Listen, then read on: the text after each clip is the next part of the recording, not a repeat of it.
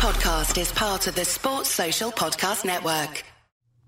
Hello and welcome to another video and podcast from Fantasy Football Scout as we look ahead to the 23-24 season. My name is Joe and today we are looking at the promoted sides, Sheffield United in particular, and I'm joined by Fantasy Football Scout Deputy Editor Tom Freeman. Tom, welcome. How are you? Yeah, I'm good, thanks, Joe. It was like we're really gearing up for the new season now on the site. Loads of pre-season coverage, friendlies have started to happen, Tracking all the minutes, reporting on all the games. So, yeah, it feels pretty exciting. And we've obviously covered all of these new promoted sides in detail on site, but now we're getting round to the video and a few developments have happened since then. So, looking forward to it. Yeah, I mean, it seems like only yesterday that my own club, Brighton, were one of these newly promoted sides. So you can be a promoted side and be in there for quite a while. There are obviously a number of Premier League sides that have done that, but you can also just slip back down again. I know there's not a lot of faith in Luton, but I think I've got a sneaky feeling Luton are going to be our second favourite team. There's something quite endearing about their stadium and hopefully their amazing tale of promotion. Also, Burnley, a completely different outfit with Vincent Kompany at the helm, so no more Dyche ball, more Kompany ball. And Sheffield United, a bit of an unknown quantity for a lot of people, but not for seasoned FPL managers who remember their last time. Overlapping centre-backs, they were great the first season, they were up, but then it all sort of fell apart again.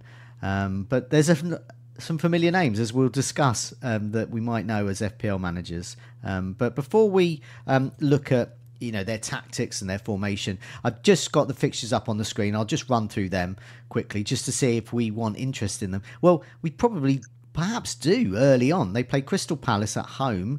That's their first game. That could be lucrative for them. Nottingham Forest away, which is another good fixture. Then they got City, which is a tough one, obviously.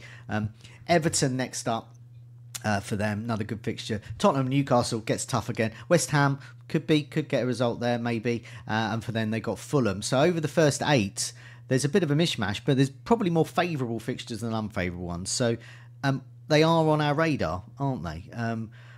What can we expect from Sheffield United? What sort of team are coming up? What are their tactics? What can we expect as FPL managers? Yeah, so I had the pleasure of, when we put the pieces together, I had the pleasure of speaking to two Sheffield United fans, the first being Ben Meakin, who's the creator and host of Blades Pod, and also FPL Blade, who is Planet FPL's correspondent, and they sent quite a lot of really good insight into the tactics and the personnel. So the default formation that Sheffield United use is a 3-5-2, which is really similar to the one that Chris Wilder used when they were last in the Premier League. And neither of the two contributors that I spoke to think they will deviate from that. It's set in stone. It's their go-to system. I think on very occasionally they would switch to a back four late in the game last year in certain circumstances, but I think we can expect this 3-5-2 formation, at least initially next season, to stick and be the go-to system. You mentioned just then the overlapping centre-backs, Joe, which they did last time. Now, they don't quite do that now, but in one of their players, whose pronunciation I will no doubt get wrong, but I will attempt it, in Ahmedhodžić, he still gets forward a lot. Okay. That's one of the outer centre. He's the right-sided out centre back, and he actually kind of sometimes bypasses the right wing back. He will get that far forward. Had a good record. We'll talk about it in a bit when we go on about the defenders. Well, but I'll put a picture up. I'll come back to this picture of the 3-5-2. But I'll just put up a heat map of Ahmedhodžić's positioning, and it shows that he's not just a centre back. The red glow, for those listening, it's like those old commentaries for snooker. For those watching in black and white, that ball is pink. The heat map is red hot all up the right wing, and also he's got little dots of red in the penalty area as well. So that's exactly what you're saying. So it's in picture form what you just said. Yeah, he's a real threat from set pieces, so he goes up for those. He scored 6 goals and got 2 assists last season, so really impressive for a centre-back. He was in the Championship Team of the Year. Yes, they're not doing the overlapping centre-backs that they did under Wilder, but this is still a player which I think will make an impact in the final third. It may have to be reined in the Premier League. They're not going to be one of the top teams. So that heat map, you might see him withdraw a bit, but I still think it's part of their approach. So I think that he will get forward plenty. Okay. So that's really interesting. He's probably the defender which I'd be looking at the start if you were going to invest and you want to play your Sheffield United defender, because there is a cheaper one still, which we'll talk about in a bit. But okay, yeah, so yeah, he's 4.5 million. So from what you've just described, that's a fair price for him. Yes, I think so. And he was a player that I was looking out for when the prices were revealed. Now, the problem is with the pricing this year is that we can get a player like Botman for 4.5 from a Champions League defence who kept joint most clean sheets last season. So now that raises the question, do we even need to be looking at Sheffield United defenders? Well, perhaps not at the start, but there might be times during the season when we do. For instance, if they have double game weeks or they have a good run of 5 or 6 fixtures. And the last time Sheffield United came up in that first season, you mentioned it, Joe, they did really well. They had Dean Henderson goal, they had Lundström, of course, and there was value to be had. So I wouldn't rule it out completely. I don't think he'll be in many game week one teams, but he might be a player which appears on the radar at some point. Definitely. So I mean, in the setup that we've got here, well, I mean, we'll come to players in a sec, but we've got George Baldock there on the right wing. Now, he is 4 million, isn't he? Yep, you're exactly right. Yeah, he's 4 million. So, he's defensively solid. He is not a great crosser of the ball. He tends to get into quite advanced positions and perhaps doesn't make the most of it all the time. But he's £4 million. Now, there's been loads of chat in the community about is he a starter or will Bogle threaten his minutes? He's 4.5. My understanding is that Baldock will start the season. Most of the spoken to think that he will be first choice to begin and Bogle will perhaps come on as a substitute after 75-80 minutes or something like that when he starts to tire. So I think given what we now know with Burnley and Luton Town and the fact that they blank in game week 2, Baldock might pick up a bit of interest, the kind of the go-to 4 million defender, because there isn't much choice there, is there? So no, well, I mean, I've done a few team reveal videos this week, but one of the things I've been talking about is I've started to move to 2 4 million defenders on my bench, because if we've got a couple that are starting, I don't want to play them, but you know, if they can get me the odd point or two, and if what you were mentioning about Baldock, if he's perhaps being subbed at maybe the 70th, 80th minute, well, you might even get a clean sheet out of him. And of course, you've got Bayer. Burnley, we've got a Burnley video and we've got Burnley articles as well and podcasts. So they're having those two could be. It's a bit of a risk, but could be. But it's something for people to consider as they're looking to get their first drafts together. Yeah, if you're a manager who tends to play a wild card and maybe quite early, you know, game week 4, something like that, then that might get you through until that point. Yeah, it's a really polite way of saying your first draft needs wild carding already. No, not necessarily. So I think I've started with 2 4 millions before. I'm not in recent times, but I'm sure I've done it in the past. So I wouldn't rule it out immediately. There's loads of value at the back this year, but. Yeah, who knows? So, but yeah, those are probably the 2 players which we touched on then at the back that you probably want to be looking at. Right. A little bit further forward, they play the 3-5-2 with the wing backs. They play 3 central midfield players. Mm-hmm. They ended the season with Sander Berge, who FPL managers will remember from. Mm-hmm. He signed in the January window when they were last here, and he kind of replaced Lundström in the team. Mm-hmm. So Sander Berge plays on the right side of that 3. And then they've played, they finished the season with Doyle and McAtee. Now, the only problem with that is that these were Man City loanees and they're no longer. So that is a big part of the system and the way they play has been taken out. Okay. They're going to have to replace that. They've signed a new midfielder, Slimane, who might slot into one of those positions. But that would be a concern for me, that a key part of the success of that team was those 2 Man City players in the second half of the season at least, and they're not around anymore. Okay, and so we'll come to the players both in defence and attack in a bit, but in terms of looking at clean sheets, I guess. So looking at sort of moving on gradually to their defence, but looking at what is their potential. Now I put some stats up on the screen showing that home they scored 47 goals and they conceded 19, and then away, I think I've got this right here, it was 26 goals for, so obviously much less, so it shows that they're better attacking at home, but broadly the same away, 20 goals. So that shows they're not, it sounds like, unlike what people have been saying about Luton, for example, or people have said about Brentford, that's borne out, is that there's distinct home advantage. There's potential for clean sheets at home and less away. But it sounds that they're pretty even Stevens when it comes to home and away. They were in the Championship and they were really solid.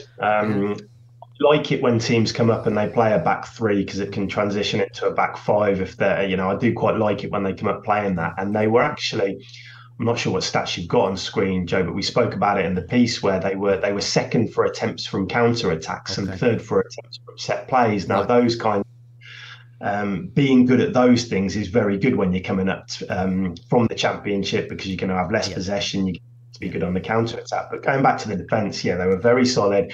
I think they conceded the second fewest goals, 39 in total.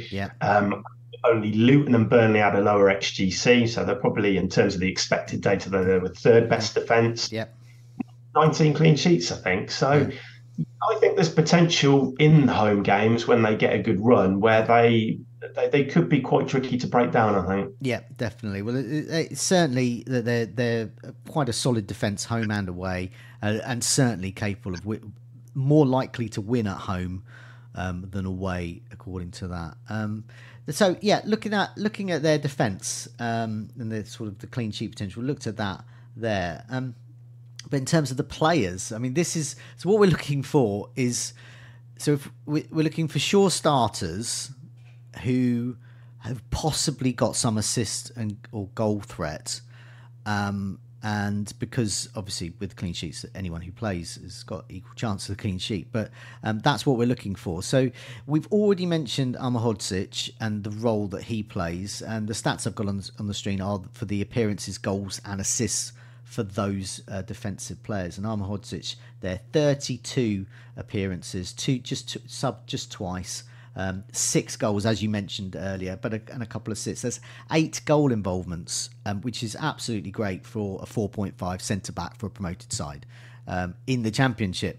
But will he be able to replicate that in the Premier League? You would hope so if you want to invest in him. But who else is worth considering in terms of those defensive players? I certainly think Ahmedhodžić is the player that you want to be looking at, I think, out of that back. If you're going to spend 4.5 and you're going to play them, the only thing I will say, he was a bit of a yellow card magnet last year. I think he got 12 yellow cards. So that's just something to bear in mind. If you weren't going to look at him, then I think the £4 million Baldock, I think that makes a lot of sense. And I think that will be easier to fit into a lot of squads. Now, another interesting player who has come in is they've just signed Larouci from France on loan, and that was announced yesterday. Now, we think he might take over from Lowe at left wing-back. Liverpool fans might remember him. He spent a period with Liverpool, Larouci, a few years back when he was younger. He's a very front-footed player, quick, likes to attack, get forward lots from that left wing-back role. Now, he's probably going to come in at 4.5. So I don't know whether I'd elevate him above Ahmedhodžić, but then I think that it's just something to be wary of. You can watch him in the friendlies, see what his role is, see how far he's getting forward. It's certainly, I think, those two that we spoke about. There's the goalie as well, Foderingham. He's 4.5. He's a comfortable keeper. I don't think he's in the same class as Dean Henderson, who was the keeper they came out last year, but potential to make saves. He's 40 starts, so he was the nailed-on goalkeeper. One assist as well, always good to see that. So that proves he's can be quite handy with a pass or two, hopefully. But yeah, I know I was seeing some rumours that Tom Heaton from Manchester United may go to Sheffield United.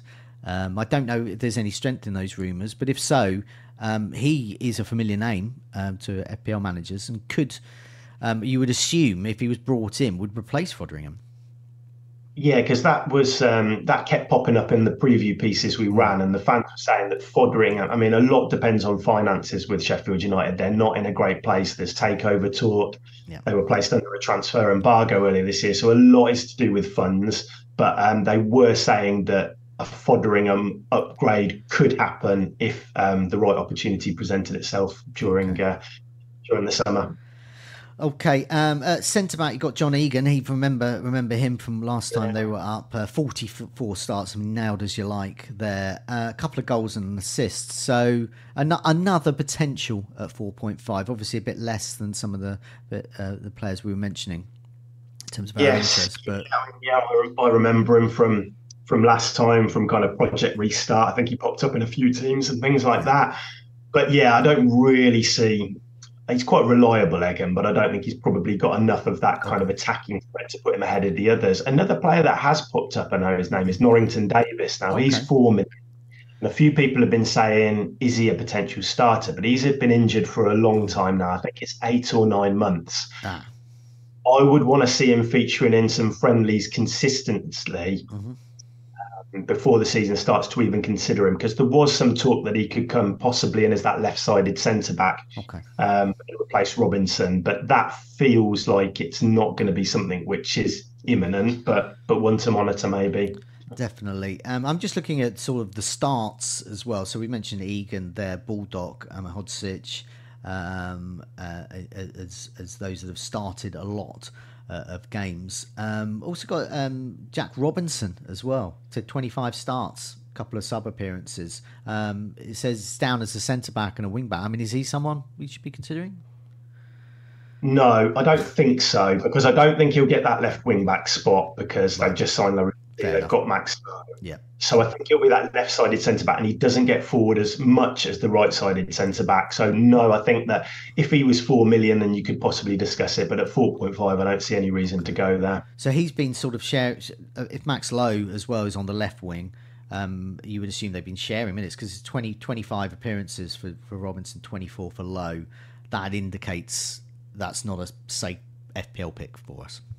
Yeah, Norrington Davis started the season and playing in those kind of positions as well. So I think that certainly the ones that we mentioned at the beginning, Ahmedhodžić, Baldock, if you want to go down to 4, they're the two, I think, from that back line. If you want to start the season with somebody, that's who I'd be looking at. And Jayden Bogle, just to clarify, Bogle is the threat to Baldock's minutes. Exactly. Okay. Yes, and we think Baldock will start, but it wouldn't be surprised me in games if he's his replacement after 70, 80 minutes, something like that. And Kieran Clark from Newcastle's Kieran Clark, I presume, was there for 7 starts, 3 sub appearances. I don't know whether that was the beginning or the end of the season, but he's gone back to Newcastle. But any chance of him going back? I mean, did he impress at all? Heard anything about it? No. So yeah, not on the radar at the moment, I don't think. Okay. And just looking before we move on to attack, anything else we should mention about the defence? I mean, I think we've covered a lot of the key names there. Yeah, no, I think that's kind of rounded it up, and yeah, I mean, they might be a defence that you can play these guys in home games, I think. I mean, there is some. When I look at the fixtures, Joe, I think there's 3 good fixtures in the first 4. Yeah. I think Everton at home, and I think Forest away. It does get trickier after that. Yeah. But Baldock, if you go in with him as a 4.0, you could probably play him in 1 or 2 of those early fixtures. Well, it was, if you have. Yeah, I mean, I'm thinking about you know just savings for in a first draft. A lot, obviously, for good reason. I've seen Botman as first sub in a number of teams, 4.5. Looking at Newcastle's fixtures, they've got Aston Villa to start. Okay, but Aston Villa, I think, only failed to. I mean, your team, you should know. They only failed to score once under Emery? Did very, very well. Yeah, we carry a lot of attacking threats. So can't see a clean sheet. Yeah. And then Newcastle got Manchester City and Liverpool and Brighton, and then Brentford. So I can't see any clean sheets there. It's not until they play Sheffield United in game week 6. So if you're comparing a 4.0 starter, that's if Baldock is starting, with the Sheffield United defence, is probably as good, bizarrely, as Botman in those early fixtures in terms of trying to get a clean sheet. Absolutely, yeah. And if you are going to wildcard around that fixture swing for Newcastle, that would be the time to go for him. Probably not to start the season, because you're going to have 4.5 on the bench. You're not going to want to play him at all. No. So he's appearing in a lot of drafts, but it depends on your strategy. If you're going to play a later wildcard and you want to get till kind of game week 9, 10, then by all means start with him. Yeah. But if you're not wanting to do that, I can definitely see the appeal of going with somebody a bit cheaper who could step in the first 5 game weeks, which I don't think you really want them to do. No, indeed.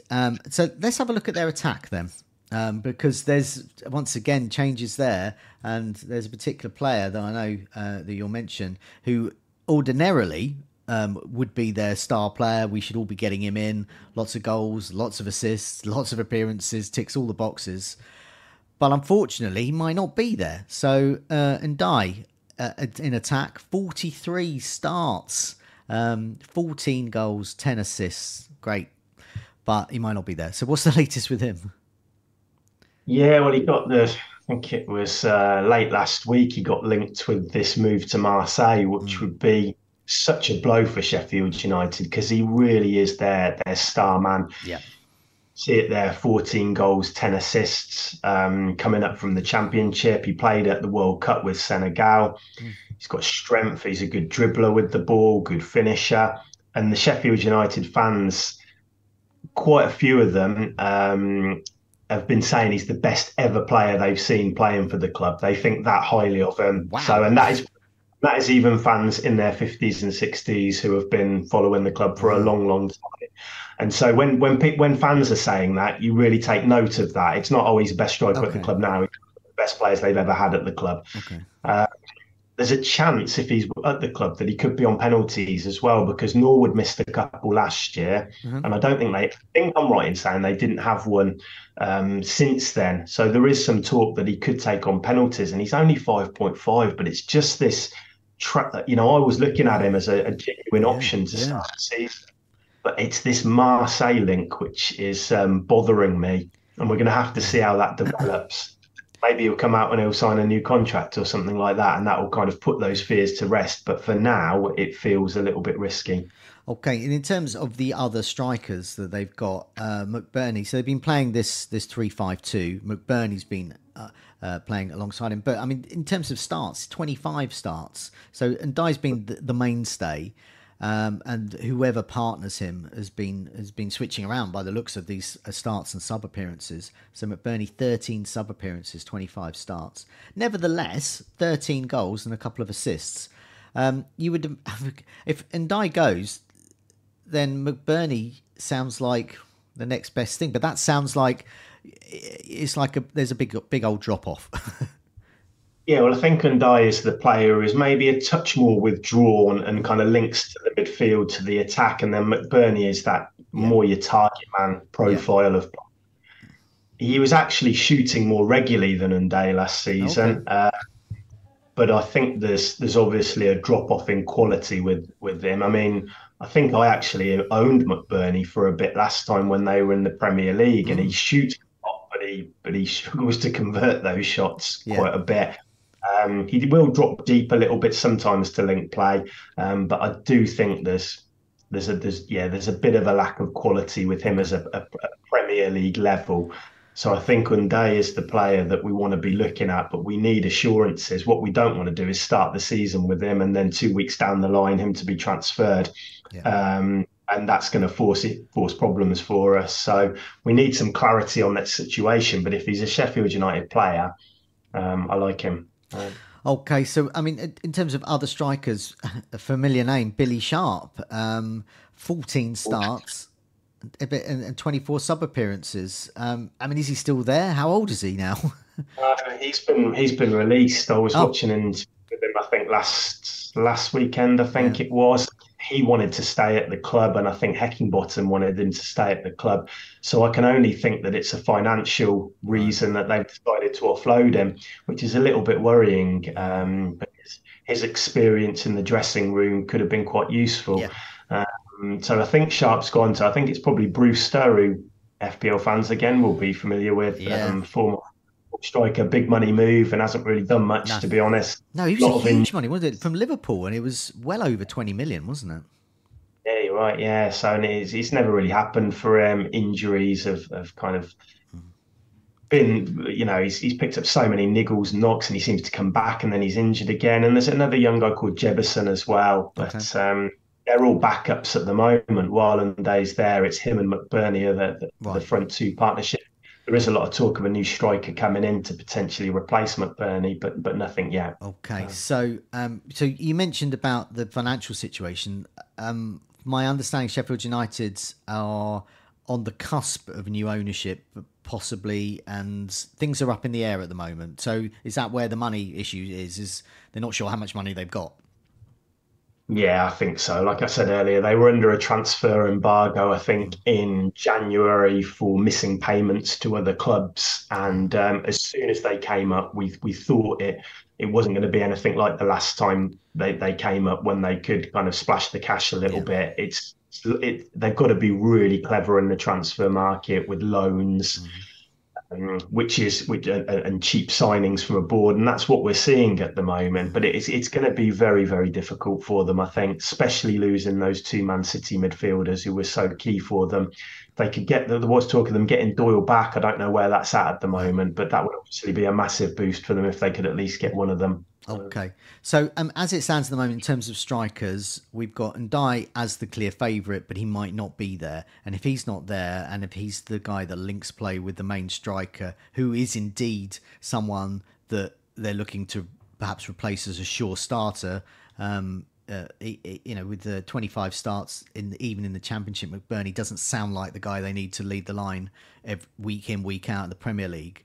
It sounds like not only they're a no-go, but that's a big worry if they're going into it without any sort of quality up front. And by quality, I mean Premier League quality and FPL quality.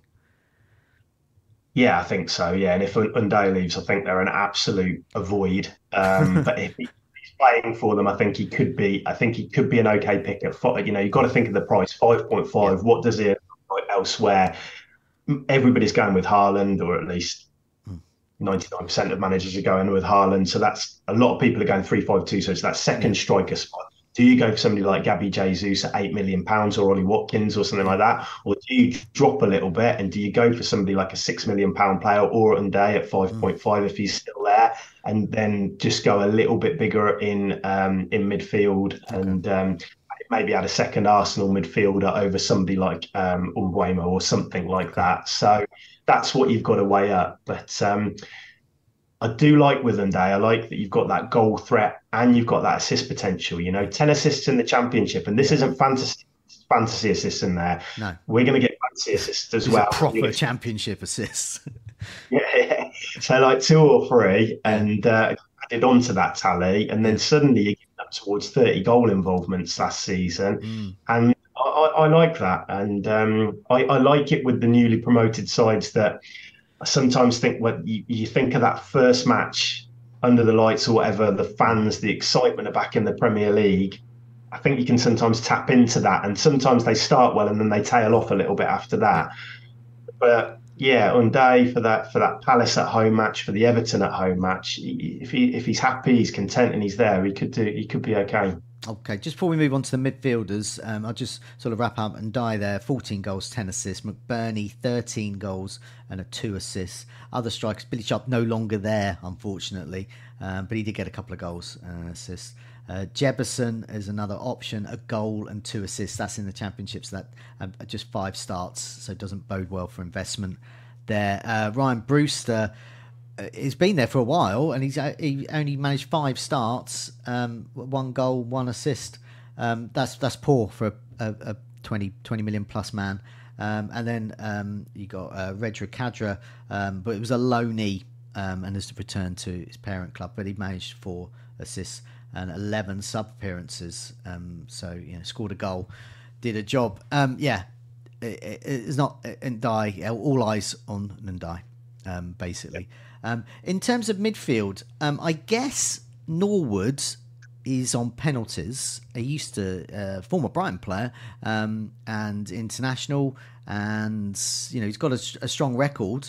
But really at a championship level, not really exciting in the Premier League. So he's very, with 32 starts, 5 assists, couple of goals, an option. But I mean, will he start? And is he an option for us? He had quite an intriguing season, Norwood, because he started the season playing for Sheffield United and he was playing very well. He actually ended up in the Championship Team of the Year, even though he lost his place to Tommy Doyle in the second season.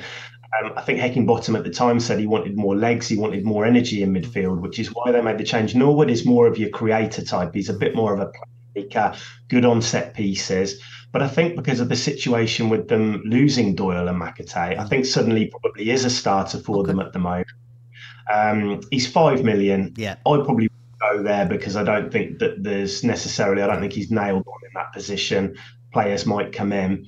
So I think he's probably an avoid for now. He missed the last couple of penalties he's taken, so there's no guarantee he's going to stay on them. But again, if he's starting games because he's on set pieces and he is a creator, it wouldn't surprise me if he got an assist in the first few weeks. But I mean, he sounds like he's been overpriced. He should be 4 point. He said there's a real lack of 4.5 million midfielders. Yeah, and this is the guy that should be it. Not quite certain he's going to start. Could be on penalties. Exactly. It could play. 4.5 would seem reasonable for him. It's such a shame because when they're 5, they're kind of they're not options anymore. If these guys would have been 4.5, it would have unlocked more 3-4-3 formations. So, and the same applies to another midfielder, Sander Berge, who's 5 million. I put in the preview piece, if he was a 4.5, then he could have potentially been owned by a few people, but at 5, it's very difficult to get excited about it. So just going back to the formation. So Berge is I mean, in midfield across that, is he more defensive, more attacking? I mean, the 6 box. Goals. Sorry, box. He's box to box. He's 6'5". He's a bit. He's a big physical presence. You just said that, 6 goals, 5 assists. He carries the ball very well, from what I've seen of him. But again, if he's 5 million, so he's very hard to fit in, especially. How appealing the 3-5-2 is, but so he could be a sort of a Souček type player, as in, not going to get in the box a lot, but when he does at that height and that presence, and he could be a bit handy. Okay, interesting. Yeah. So I would put him probably above Norwood, I think, just because I think.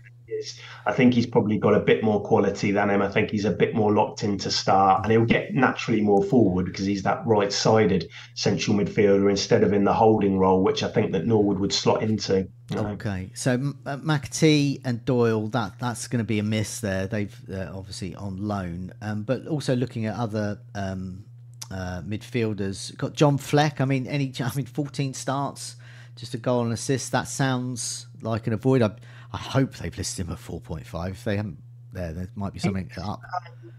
He's played in a couple of the friendlies, Fleck has, but they've signed Slimane last week, who is coming in at 5 million. Now, he's Tunisian. He played in the World Cup as well, and he is a box-to-box player.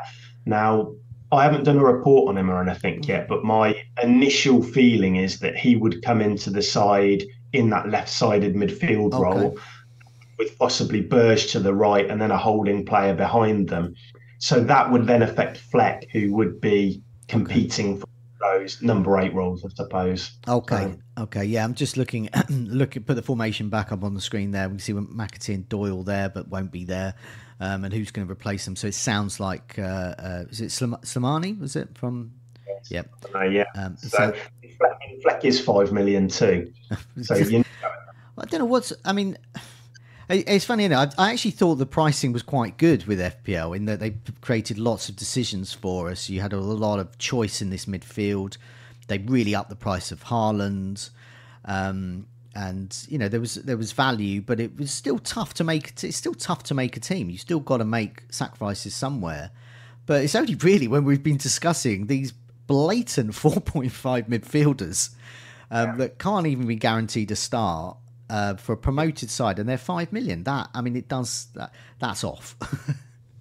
Especially when there's so many defenders from these teams who are 4 million who have come up, and they're kind of especially it's things like that in Burnley, and but yeah, so it doesn't make a lot of sense to me. I think if you want to go with a 4.5 midfielder, it's really difficult at the moment. The one who I think has probably got the best chance of starting, he's not even been priced up by FPL yet, and that's Raksaki, the Crystal Palace winger, who was on loan at Charlton last year and won their Player of the Season very, very well. Olisi's got an injury, and once he's priced, he's got to be, I say, he's surely got to be a 4.5. Surely he can't come in at 5 years, then if he does get that 4.5 tag, he could start the season. But that just normally playing FPL, there's a few 4.5s, aren't there? A few options, and that's what we're dealing with now. We're talking about a player who hasn't even been priced up as the only real potential option. Yeah, because sometimes you get. I mean, sometimes you get a standout. I remember Ndiaye at Manchester United. Raheem Sterling, famously at Liverpool, was probably the best 4.5 midfielder I've ever owned in my time. And you get a standout. But even so, at those seasons, as you said, you've usually got like 10 others you can pick. And last year we had Pereira as a standout, but there was many other 4.5s.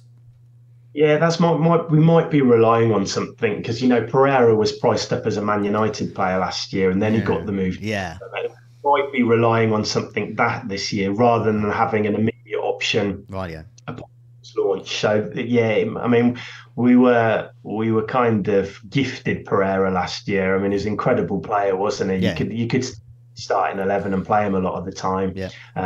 We probably won't be that fortunate next year, but let's see. Okay, so before we move on from the rest of the midfielders, I mean, I think we've gone through a lot of the key names. Unfortunately, those others are on loan. There, I've got some other names here. Ben Osborne, just 10 starts. That doesn't sound like a player I particularly want to invest in. Not much else for us. Yeah, Osborne, actually, we'll talk about the friendly in a minute. He did score at the weekend, played in one of those. I think Fleck played the first half, and I think Osborne came on as the left-sided midfielder in the second, but he's not going to be nailed on in that team, so not an option. You mentioned about pre-season as well. So is there anything else to mention about pre-season? Is it looking indeed like he's playing a 3-5-2? Other names? Well, they played Chesterfield at the weekend and they won 2-0. If you're interested in the pre-season results, go and have a look on the pre-season tab on the website, because you've got every team, you've got every friendly game. We cover it. We do a match report on every single friendly match involving a Premier League team. Check your goals and assists. So basically, I'm pulling the information direct from there this morning. So yeah, Sheffield United beat Chesterfield 2-0 at the weekend. Ndiaye scored and Osborne as well. Sander Berge and McBurney got the assists for that one. We've got YouTube on the match reports. We've got little YouTube clips where you can actually watch the highlights from that match as well. So yeah, it was a 3-5-2. I'm looking at the formation now. Players we've discussed on here. I mean, with a lot of pre-season lineups right now, Joe, you know what it's like. Yeah, there's a lot of early days training, a lot of youth team players. But Foderingham started in goal. Egan played at the back. Norwood was playing. Fleck was playing. Max Lowe was left wing back. And they waited till the second half to bring on McBurney and Ndiaye, but that obviously made the difference. So they could bring on that quality at half time. And Sheffield United have got 4 more friendly games to play before game week 1. They play Rotherham, Girona, Derby, and Stuttgart. So loads of scouting. If you that's a good range as well. I mean, you've got the likes of Rotherham there, but obviously Stuttgart. You've got a bit of quality across Europe there. So there'll be. You would imagine by the end of that, you're going to get some idea of their lineup. Yeah, especially those last kind of couple of friendlies. That's normally when we start to get an idea. For example, Arsenal last year, the last 2 friendlies, they named the same lineup that started game week 1. So we should know more then. At the moment, it's all a bit experimental. It's using players which are available, fitness. But as we get closer to the kickoff, we'll start to see what they've got planned, the managers.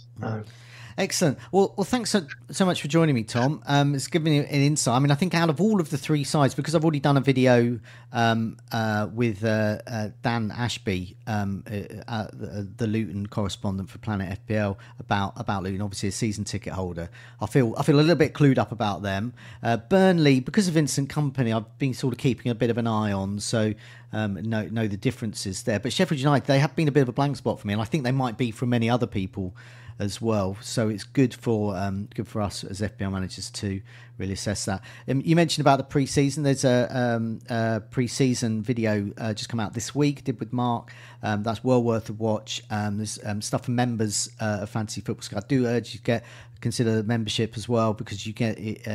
I know there's a discount at the moment. And a whole bunch of stuff in there from various tools and the Rate My Team algorithm experts behind the scenes. I'm going to call it AI, sort of. Yeah, it is AI. So you've got all of those. You've got all those tools at your disposal, but also the pre-season minutes, and that's starting to get key. And this is where, as I know, David frequently says on these videos, this is where John Lundstrom was discovered. So that's what we're looking for. It doesn't sound like we're going to get a John Lundstrom this time around from Sheffield United, but there may be some other gems. Thanks so much for your time. Everyone, do remember to subscribe and do press that like button if you liked it, and even if you haven't liked it, just to press it anyway. And keep in touch with all our videos by subscribing as well. Tom, thanks so much for your time. Take care. See you soon. Thanks.